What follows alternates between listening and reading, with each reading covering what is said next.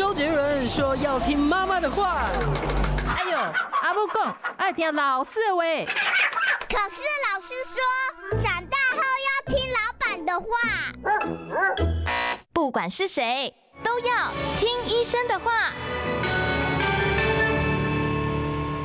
嗨，大家好，欢迎收听今天的《听医生的话》哦，我是节目主持人李雅媛。我今天呢要跟大家谈一个很多男生呢有这个困扰，但是不太好意思说的射护腺肥大问题。我们为大家邀请到的呢是台大医院泌尿部的江怡妮江医师啊，江医师呢目前也有在好心肝诊所啊来啊这个呃担任泌尿科的这个医生。我先问一下江医师啊，江医师，这个射护腺是男性他才有的这个腺体嘛？哦，它主要功能是什么？它主要功能就是说，它可以供给精子养分，因为像睾丸制造精子出来，它其实是要经过一些输送到母体之内，所以它其实需要养分啊，然后一些润滑的物质，这都是射护腺供应的。那再来就是说，因为射护腺有一个压力，它可以导引精液的进出，就是说让它可以往前射，不要向后射，可以有一个力量在。在，所以有射精逆流这样子一个状况。对，就如果说射护腺我们吃放松的药，或者是开过刀，可能就会有射精逆流。嗯，就说射精眼睛看不到，但它可能都回到膀胱。那会怎么样呢？呃，不影响身体，可是它就是说我们。性行为的时候就看不到这些射出来的精液，因为它就射到膀胱里去，后面才尿出来，所以它也会影响它的生育能力，就对了。对对对，是好，这个是射护腺主要的功能哦。那都说射护腺肥大，射护腺肥大，那射护腺到底应该有多大才是它的标准 size 呢？就是如果说是在。年轻的时候，嗯，可能二十几、三十岁的时候，嗯，这个肥大可大概是十 CC 射护腺的体积，嗯，我们会用超音波去量，可以量长宽高，那就会算出这个大概是多大，就是一个指头这么大吗？如果说十 CC，可能像是一个比较大颗的栗子，哦哦，栗子那么大，哦，所以只是。就是很小，比大家想象中的小很多。对，就是如果说它正常的时候，其实它是蛮小。那从肛门去触诊也摸不太到。嗯，但如果说大概在五十岁以后，嗯，它是跟体质啊，或者是说种族，还有一些饮食的习惯也有关系。嗯，它就会慢慢慢慢随年纪会会长大。那哦，那大的话就变成可以触诊到，通常大于二十 CC 就变成两倍大，嗯，就算是有肥大，但不一定肥大都会有症状。是，那在您临床上面，你看过最严重的是肥大到什么样的程度呢？多少 CC 呢？最严重其实甚至可以到两百 CC 都有可能。哇，但是那应该就 一摸就摸得到了吧？对，如果说到那么大又影响排尿，像我。有遇过患者，他是说他一直觉得他肚子很胀，他人很瘦，但是他一直觉得他肚子很胀。然后我一摸他的肚子，他的这个耻骨上方就硬硬的，好像摸到一个水球这样。那他其实就是因为射护腺太大了，嗯，让尿都排不出来，他就积在膀胱。然后做超音波发现肾脏也有。有水肿的现象，所以这个射护腺肥大，我们一般来讲说比较担心说它会不会有比较恶性的病变，它有变成射护腺癌的机会吗？嗯，就是有可能，因为有一定比例的人就是有射护腺癌，但是射护腺癌不一定会长在比较大的射护腺，就是它的大跟小没有关系。所以肥大与否跟你有没有发生射护腺癌是？对，是没有不不直接相关的，不直接相关。所以会就会建议说，五十岁以上的男性，或者是说家里面有有。呃，长辈有射护腺的问题，四十五岁以上就可以每年做抽血啊，嗯，检查一个叫射护腺特异抗原，那英文是 PSA，PSA，对，嗯，然后或者是说请医生做指诊，但还是要做 PSA，嗯，就这两个综合起来去判断说是不是有射护腺癌的风险。哦，所以 PSA 看的是你有没有这个致癌的风险。对对对。哦，所以跟射护腺肥不肥大是没有关系的。对，因为有的很。很大的摄护腺，它的 PSA 可能很低哦，它不一定是有一个正相关。这个 PSA 要怎么验呢？是抽血吗？还是抽血验就可以了？哦，抽血验，而且它是不用空腹，就是任何时间抽都可以。哦，所以你其实你到了一定的年龄，你就去验一下就可以知道。那这个摄护腺癌是不是有很强的家族性啊？有，它主要就还是说家族遗传，还有种族，或是说比较高脂肪的饮食，有有可能会跟这个有相关。那这样讲起来了，胖子胖子特别容易社会腺癌吗？就是说，呃，西方饮食。研究上是说，我们如果饮食比较西化，那那有比较高的几率会有有这个问题。哦，是。那您刚才讲的射护腺肥大，你也说跟种族有关，那是什么种族的人特别容易射护腺肥大？其实还是白人会比较容易，白人比我们黄种人还容易啊。对，但是因为现在我们的吃东西其实都很西化呀，都很西化，所以变成说在台湾也越来越多人，然后也有越来越年轻化，嗯，有这样子的困扰。是，那这个男生小便的时候，大部分去看这个射护腺问题的时候，都是因为小便哦，就尿的不太顺了啊。那我不晓得，就是说射护腺肥大的话，它主要呈现的症状大概是怎么样？在临床上，患者都在怎么抱怨呢？主要呈现症状大概有两个方面，嗯，一个是一个是排尿的，就是说排尿不顺，就排，比如说尿的很慢呐，或者是说尿的时候滴滴答答，或是尿有分段，就尿一下要休息一下，或很用力。才尿得出来，那比较严重的是完全尿不出来哦。所以 为什么会要尿一段？是要很用力才能够把尿给挤压出来？对对对，因为射护腺是膀胱无力吗？还是还是射护腺堵住了它呢？射护腺就挡住了，因为射护腺其实是包裹着尿道，它就是这样包住尿道。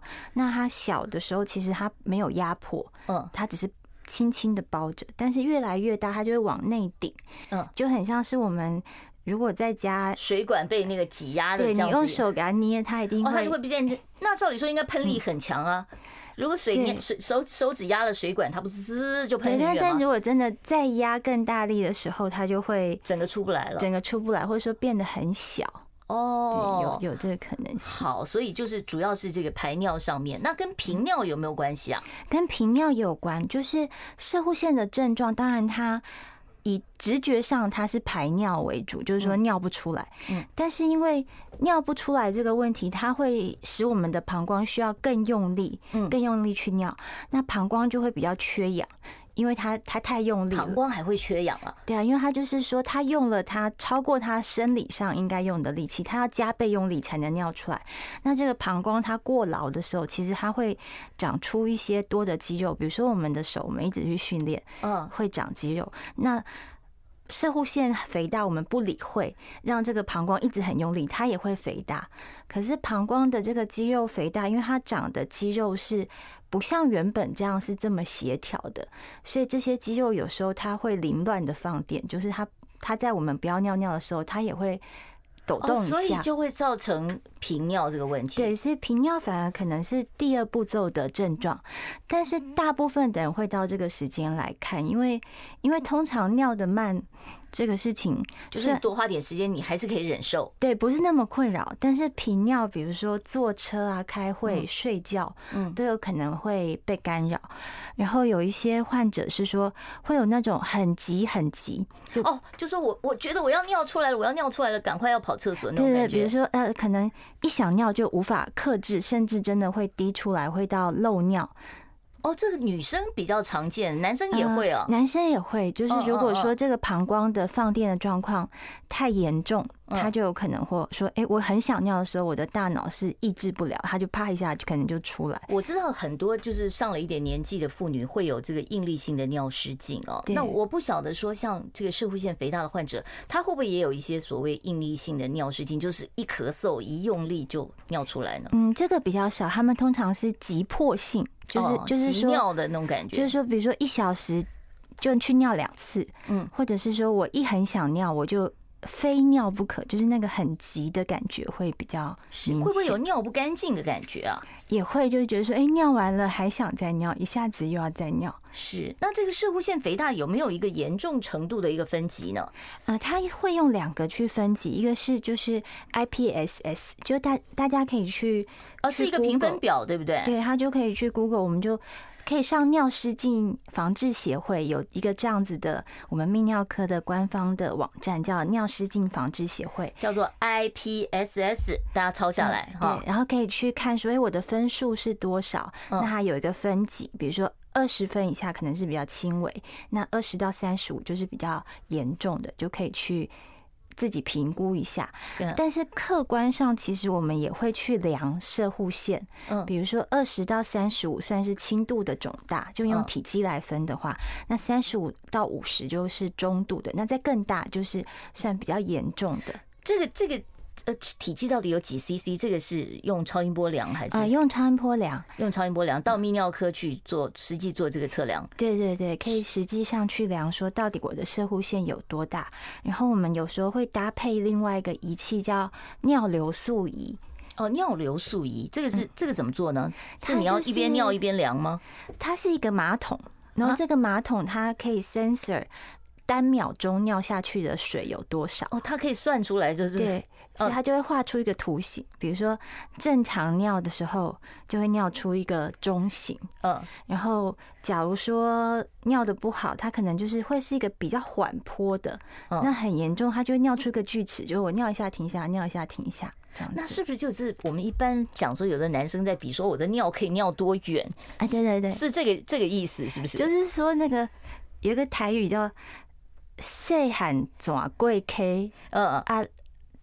就是小的时候地点 A 哦，对，说你小的时候很年轻力壮的时候，你可以呜喷的很远，对对。但是等到老了以后，就滴滴答答，就会连鞋子鞋尖都湿了，这样子的一个情况，就是会有这样的。所以有这样的一个马桶可以测试啊。对，有这样子的一个一个马桶，它可以去测量，所以我们尿的速度到底好不好？因为大不一定影响排尿，有时候它很大，它只是向外长，但它它没有向内压迫。对，所以就尿流也不影响，就大就大。但是有的人他虽然不怎么大，可是他很压迫。嗯，那这个我们没办法说超音波上那么清楚，就会用这种马桶去量。这个马桶哪里有啊？是要在泌尿科诊所里面才里面才会有，医院里面。然后所以你去挂门诊的时候，就直接去让你去尿一次，对，就可以量出来了。就是如果说哎，刚好想尿，就可以尿一下这个尿流速，我们就看一下图形。其实有时候听，有时候我不小心站在厕所门口 听一下都知道。职业病发作，就哎，怎么尿的有一点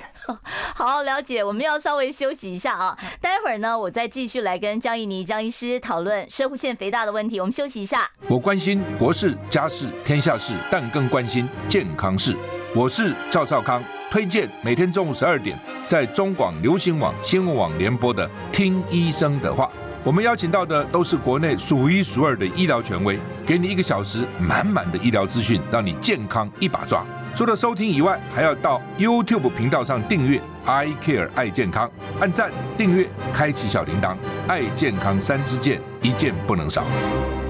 欢迎听众朋友呢，回到我们听医生的话节目现场。我们今天为大家邀请到的呢是台大医院泌尿部的江怡妮江医师，跟大家聊一下啊，就是很多男生很关心的射护腺肥大这个问题啊。江医师，我们刚才讲到了这个射护腺肥大怎么分级啊，还有要做什么样的检查才能够确诊嘛？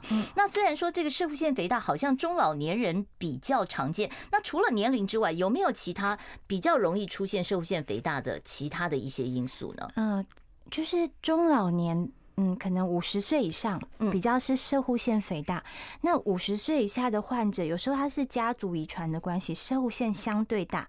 但是也有一些是久坐久站的人，他会出现很类似射护腺肥大的现象。那他是真的肥大了吗？还是只是说有症状？他有症状，它就是会有类似射护腺肥大的这些排尿慢啊，很频尿，甚至射精会痛、尿尿会痛这些症状。那这个问题是叫做慢性射护腺。炎发炎的炎，哦，这是发炎的关系，并不是真的射护腺肥大，还是说发炎会导致你的射护腺肥大？呃，它是发炎，然后会让它肿肿的，所以会出现类似肥大的症状，但它组织上并不是真的那么大。那照这种是不是就是你把发炎给控制好了，给一些抗生素之类的药物就可以解决呢？它又有分，就有的它真的是细菌感染，但是有的人他是他的肌肉张力太强，因为射护线它里面是很多肌肉嘛，嗯，所以如果说情绪比较紧绷，常常是这个状态，那这个肌肉也会比较紧绷，就可能会出现这个这些症状。所以久坐久站，情绪紧张都是有可能出现这样的症状。对对对，是。那像有很多。中老年人有慢性病啊，糖尿病啊，高血压呀，哦，呃，他们这种有这些病史的这些患者，他跟社会性肥大之间有没有关系啊？嗯，其实高血脂就是。就是这些代谢症候群，它本来就跟射护腺有正相关。那再来就是像高血脂啊、高血糖，它也可能会让膀胱比较缺氧。那膀胱缺氧的话，膀胱可能就会比较无力，就收缩不好，或者是说膀胱比较过动，就比较敏感，就容易想尿尿啊，很急尿。所以膀胱过动也可能是因为膀胱的肌肉太发达，所以才造成膀胱过动。是不是？就是说它一直放电，它一直。一直有一个小的收缩，不停的有讯号要你要尿尿的感觉。对对对，是。那这个射护腺肥大哦，它。完全呃，跟这个射护腺癌之间呃有没有说早期症状重叠，很难鉴别诊断这样的情况？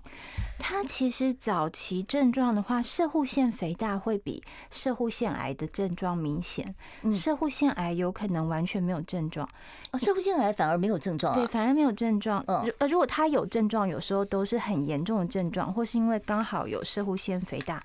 出现的症状，嗯，因为射护腺它假设是一颗苹果的话，或是是一个橘子，那良性的东西它常会长在肉，长在心，比较靠近尿道的位置。哦，所以他刚才江医师讲说，它是包着你的尿道的这样的一个组织，对对对，就是就是良性的这种这种生长，它比较会有一些排尿的症状。但是射护腺癌它通常会长在这个皮，比较靠近果皮。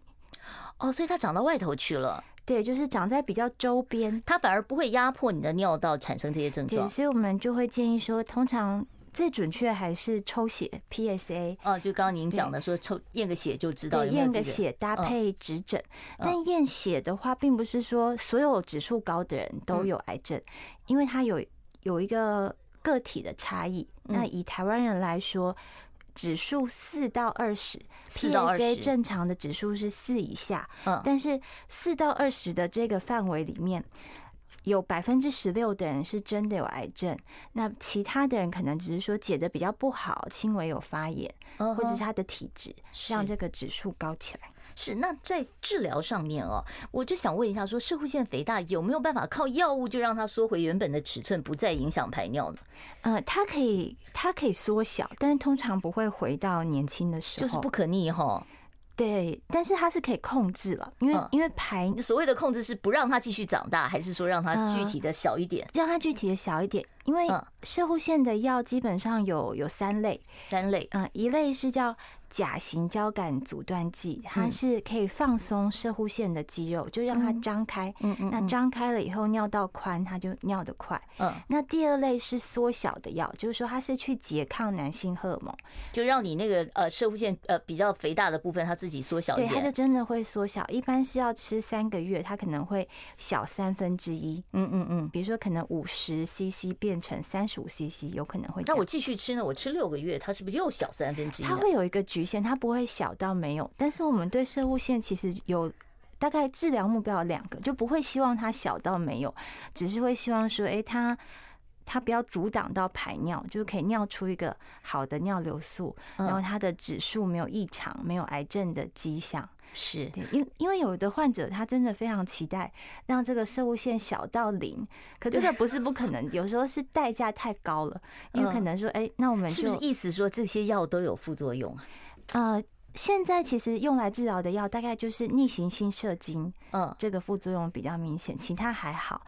然后缩小的药的话，它大概百分之十的人，因为它拮抗男性荷尔蒙，会觉得性欲比较低，嗯哼。所以在处方药物的时候，我们还是会跟患者讨论一下，就是说你在生活上面有没有这方面的需要，你的需求有多大？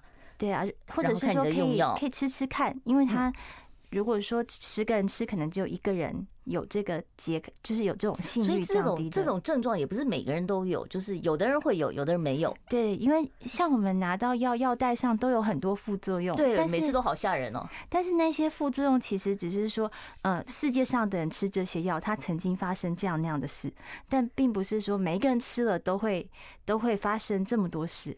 就通常它是一个小比例，但是基于告知的理由嘛，就会把它都写好。我先写了，我就没有责任了。对，就药商就没有责任，就不能怪药商了。先说一下这个丑话说在前面，这样子。对，就是说，哎，曾经有人吃这样的药，有发生什么样的症状，但并不是说吃这些药就。就真的这些事都会出现。那这些药物既然是摄护腺肥大，我们是要控制它不要太恶化嘛？哦，那那是不是这种药听起来都是要长期吃啊？您刚才说三个月，是不是我三个月要停一段时间再吃三个月这样子？嗯，一般如果是放松的药就。不是缩小，只放松的药，我们就会建议长期吃，因为它是保护我的膀胱，不会有问题嘛？哈，嗯，那个不会。但第二类的这种缩小的药，我们就是会看体积吃，因为如果说本来体积没有很大，只是轻度的肥大，症状也不明显，吃第一类的药就有效，那有可能不一定要吃到两种，或者说我可以等一等，过几年真的。长得比较明显，再来吃就是没有没有说急迫性。但是如果说到需要开始吃，通常就会建议还是长期吃。它有好的副作用，它会长头发，就吃了会哦，真的吗？吃了会长点头发哦。所以如果本来是都已经雄性秃秃到都已经发亮了，还可以吗？会。如果说很严重，可能会长点毛，但是不一定会长得 没有像你想象中的头发茂密那么美丽哦。那可能要植发才可以。好，我们稍微休息一下啊，待会儿在三十八分以后我开放现场 call in 专线，我们待会儿再回到我们的现场。我关心国事、家事、天下事，但更关心健康事。我是赵少康，推荐每天中午十二点在中广流行网、新闻网联播的《听医生的话》。我们邀请到的都是国内数一数二的医疗权威，给你一个小时满满的医疗资讯，让你健康一把抓。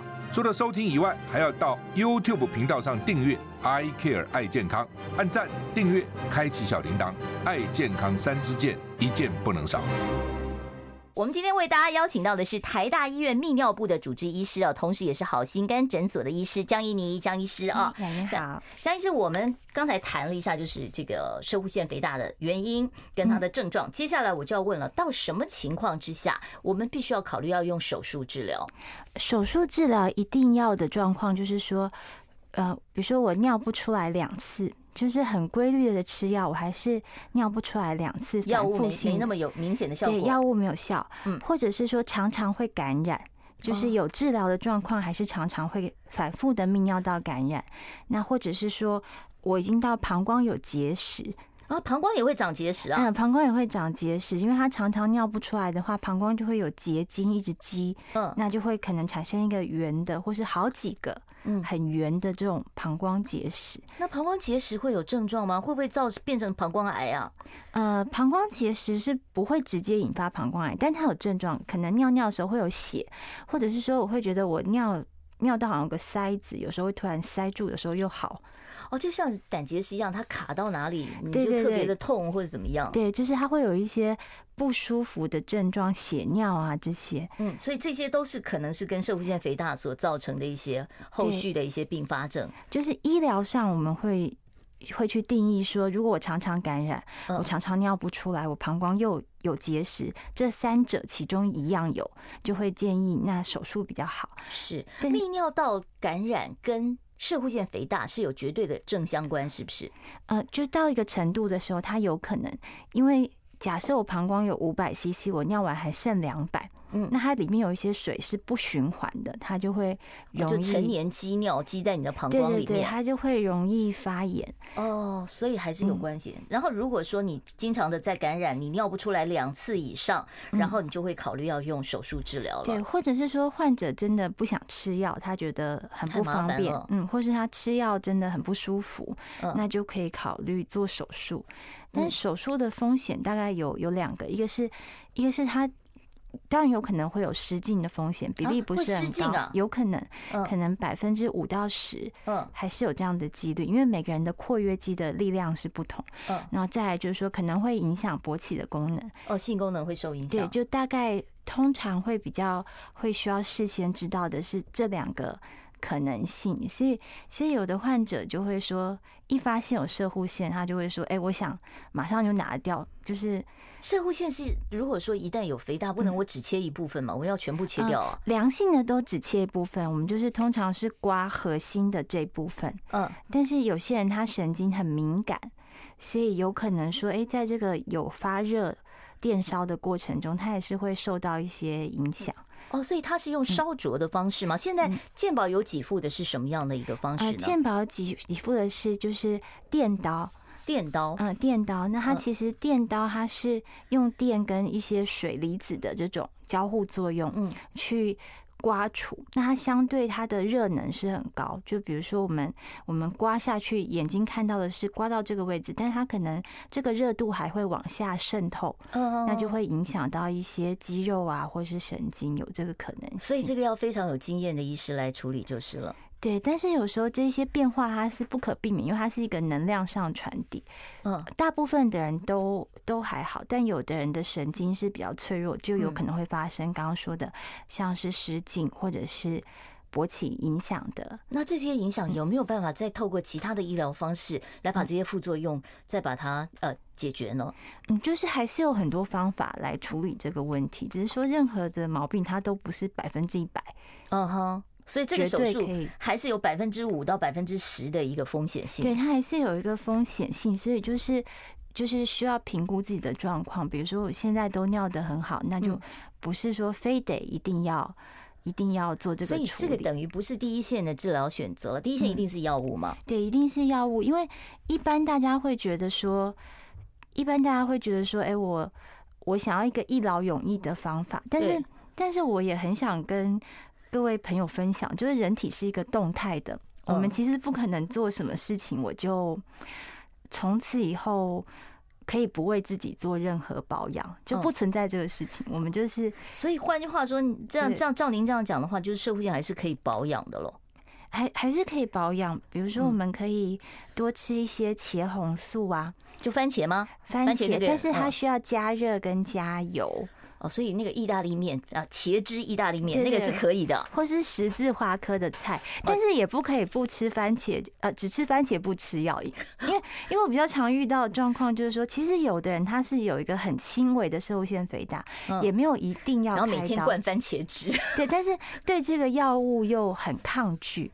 就其实药有很多种，可以尝试之后跟医生在讨论。比如说我吃，我觉得头晕，我鼻塞，或是有一些副作用。这会有这样的副作用吗？就是有有的人有可能会，但是它是可逆的，一停就好。哦哦哦。可是它也有好的副作用，有的人他吃这个药，他射精的时间会延长，哦，反而在性功能方面对，就是更强化了。或者说有的人吃了以后，他晨勃会变多。哦，就是有不一样的反应，就是对药物，我觉得。还是要观察，就是个人的反应。对对，但是也不用到非常的排斥排斥，就就是因为，因为如果说啊，假设我们。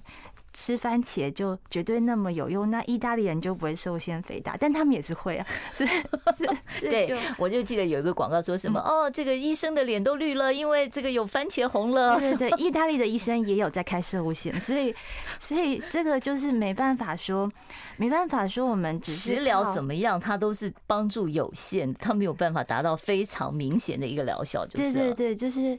就是还是有时候还是需要借助一些药物的帮忙啊，除非说真的这些药我吃哪一个我都不舒服，那我就考虑说我是不是手术。是，您刚才讲的是这个射护腺刮除术，这个是健保有给付嘛？啊，健保有给付。那我如果说已经用刮除术刮小了一点，它还会再复发吗？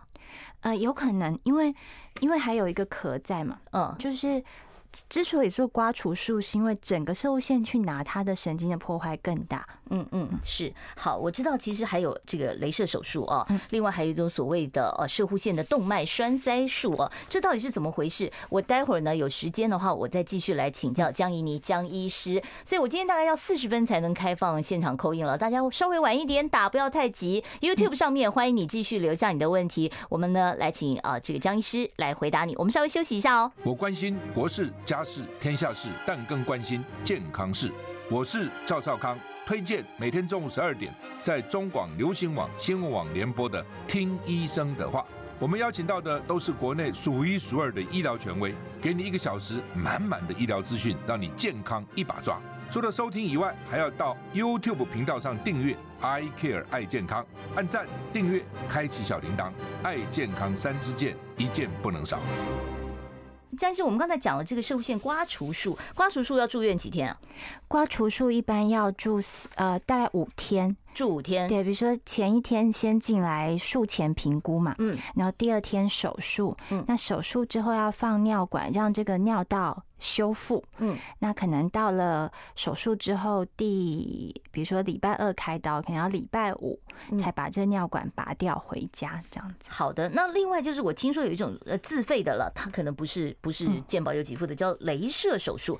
镭射手术是不是它可以把这个百分之五、百分之十的这个风险也降低呢？就是会影响性功能啊，或者失禁这些风险会降低吗？镭射手术会，因为镭射手术一个是它止血比较好。所以出血量绝对会比较少。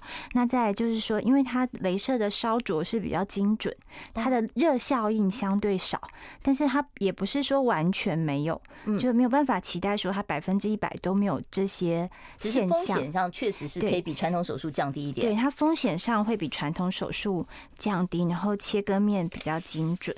是。那另外还有一种叫做射护线动脉栓塞，我不晓得这个方法国内有人做吗？啊，这个方法国内有，一般是。心脏科医师做，就是用心导管直接把射护腺的动脉去塞住，让射护腺慢慢的变小。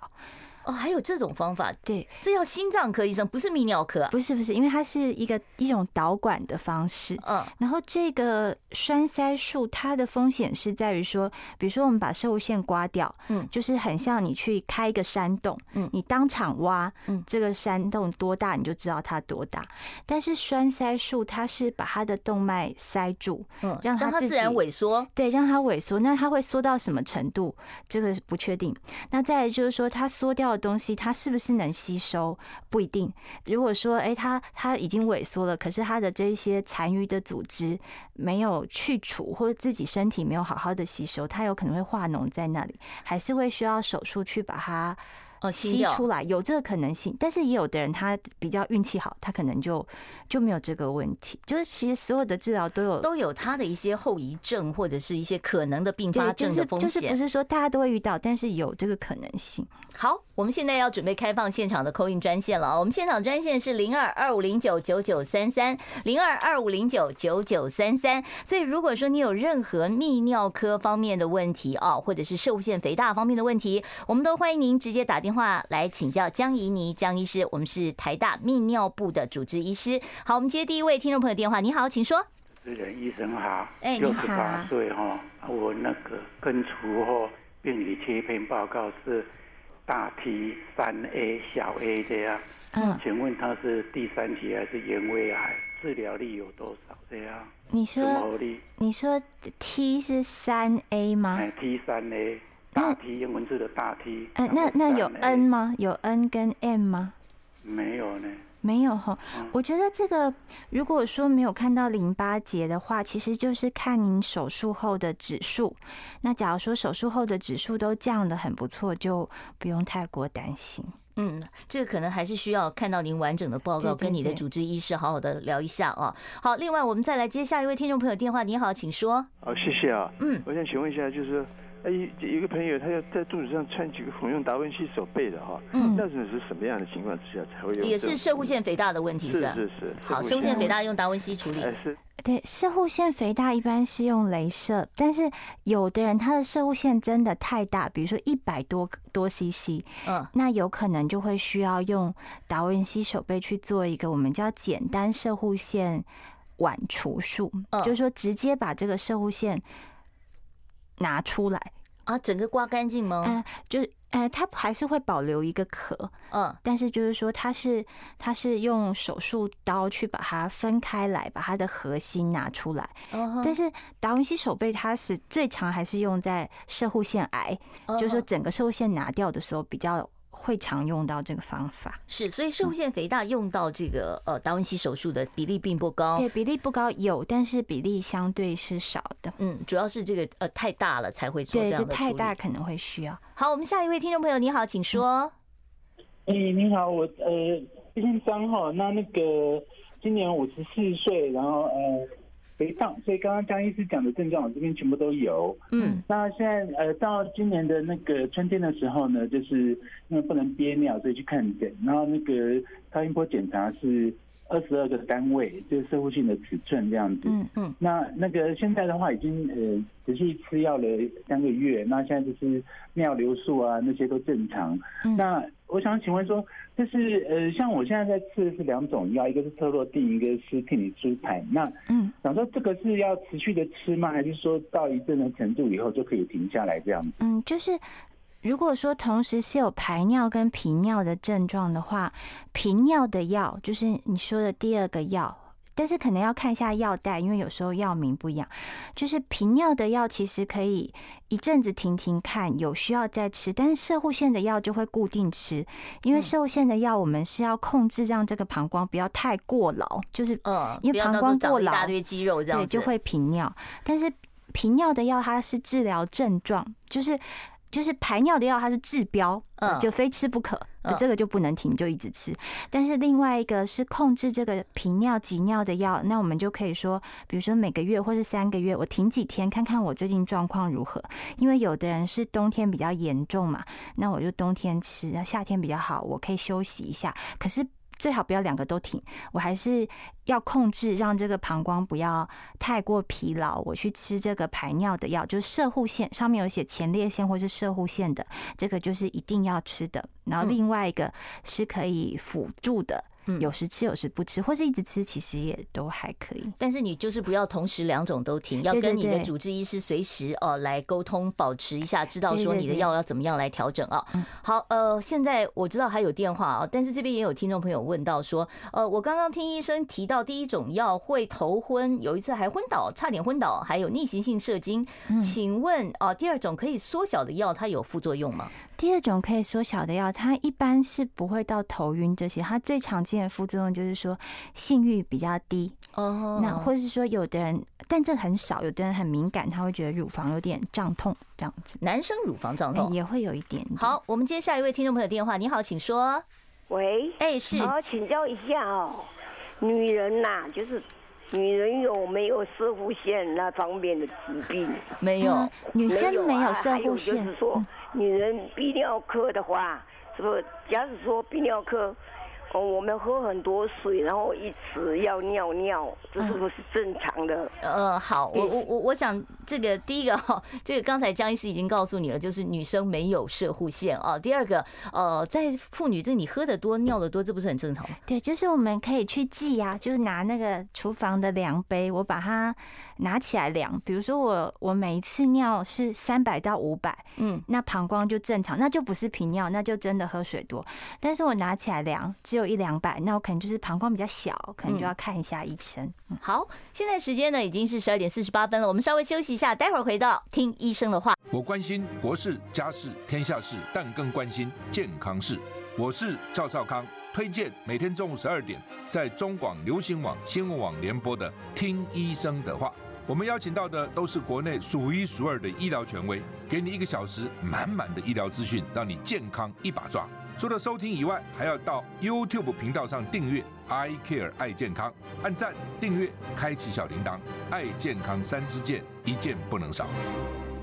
好，我们继续接听听众朋友电话。我们现场专线二五零呃，不对不起，是零二二五零九九九三三零二二五零九九九三三。好，你好，请说。主持人医生好。哎，我刚刚那个病理切片报告前面是一个英文字的小 P。Peter 的 P T 三 A，然后我现在的 PSA 验手术后根除后是一点零五，一点零五，哎，那这一定要是第三期的癌症分期还是原位癌？哦，哎，这个不是原位癌，嗯，对，这个不是原位癌，但是因为没有看到你的。你的一些影像报告，所以没有办法去判断说它到底是第几期。但指数一其实不是很高，我觉得可以再追踪看看。那如果有需要，就搭配其他的治疗。嗯，是我们在这边，因为我们是一个医疗保健节目，但我们只能给你一些思考方向的建议，我们没有办法帮帮您做这个空中的诊断啊。所以这点要请听众朋友多包涵。好，我们另外再接下一位听众朋友电话。你好，请说。喂。哦，拜托一下，收音机要关小哦，或者是你的手机，你用手机听的话，音量尽量的关小哦，要不然我会听不见你的声音。好，请说。好，对不起哦，这个声音实在是听不见。我们请下一位听众朋友。喂，你好，请说。啊，你好，哦，请教哈。是。这个哦是摄护腺癌第一期哈。哎。在十二年前有手术了，嗯，去核心医院呀，啊啊啊，就后来就回中南部来，都没有做什么，现在应该要做些什么检查呢？哦，十二年前的事。十二年前，那就就近找泌尿科的医院，你要检查。PSA 射护腺的指数，其实只要去附近的泌尿科医院，你跟医生说，我以前有射护腺癌开过刀，然后请帮我抽血检查，医生就会检查。嗯，好，所以还是定期追踪比较放心了哦。好，我们接下一位听众朋友电话，你好，请说。那个医师啊，那个主持人你你好啊，嗯。嗯，啊我我是要问说，我我我我们是用那个传统的那个健保那个摄护腺肥大。那个剔除，嗯。嗯，啊，可是可是我我先生已经七十快八十岁了，嗯。嗯，他说他很想要那个性生活，嗯。啊，那那他都不能性生活嘞，呃，就是手术后这个性功能受到影响了，这个就是要来医院治疗看看，有很多方式，比如说吃药啊，或者说打针，或是用一种叫负压助勃器，也有人工阴茎，可是因为还是要先就是。慢慢尝试了，就还是有机会。就如果说，嗯，如果说附近有泌尿科的诊所或医院，可以先去看看。您刚刚讲这个负压助勃器，它是一种器具吗？器材？它就是很像吸尘器，哦，然后是一个桶状。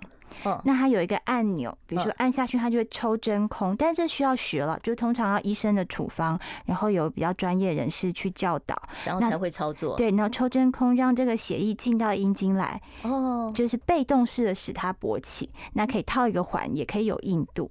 哦，对，这是这是其中一个方式。好，这也是方法之一哦。好，我们接下一位听众朋友电话，你哦，好，对不起哦，刚才那个电话已经断了，没关系。我们现场专线是零二二五零九九九三三零二二五零九九九三三。我们先回 YouTube 上面的留言。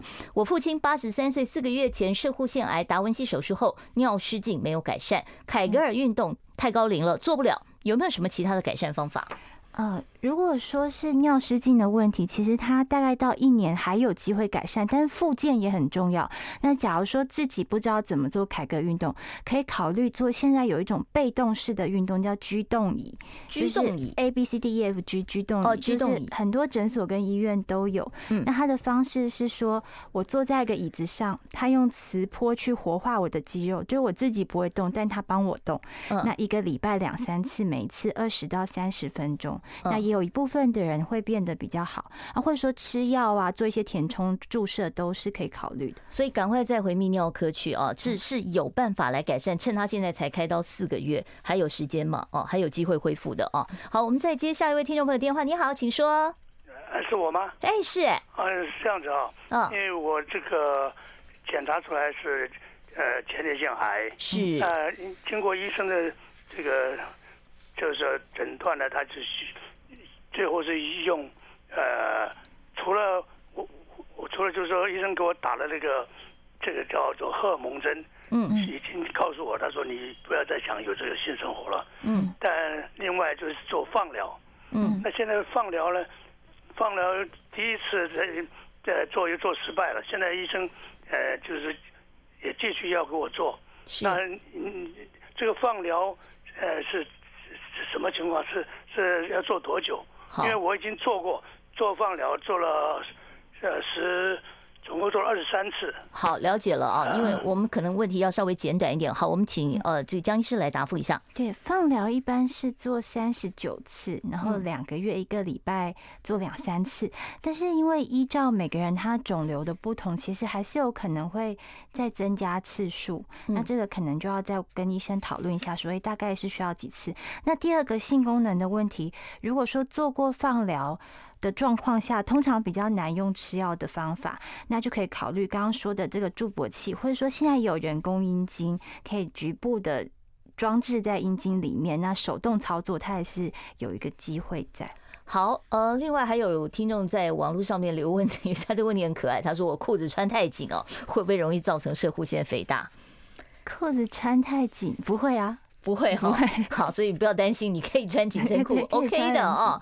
哦，那另外就是，请问吃南瓜籽油可以有效的保健我们的射护腺吗？啊，就是说，如果我们是很早期吃，我没有症状的时候吃，那还是它会减缓这个发展的速度。但假设说真的已经尿尿很明显的变慢，那我们可能就要再寻求其他的方法。是，到底这个射护腺保保健的食品，除了这个刚才讲的茄红素、多吃番茄哦，然后那还有其他的一些建议吗？南瓜子或者是十字花科的菜，那很很多菜都是像什么青花菜那种，对，花椰菜、花椰菜、小白菜、芝麻菜。哦，芝麻菜也可以啊。对对，也可以。好，所以呢，大家这个如果说你担心哦，哎呃，会有这个射护腺，将来会有射护腺肥大的问题，其实平常就可以做一点保养。不过这些食疗应该就是呃，只是保养了，没有办法产生什么很明显的疗效，就是。对，可能我可以从我三四十岁就吃一点吃一点，就是保健我自己。但如果说哎，他真的已经有症状，就还是需要再进一步处理。好，今天因为时间的关系，我没有办法再接听其他听众朋友的电话了啊。我们今天非常感谢台大医院泌尿部的主治医师，也是好心肝诊所的江怡妮医师到节目中来哦，接受我们这么多听众朋友的提问。谢谢江医师，谢谢雅媛，谢谢。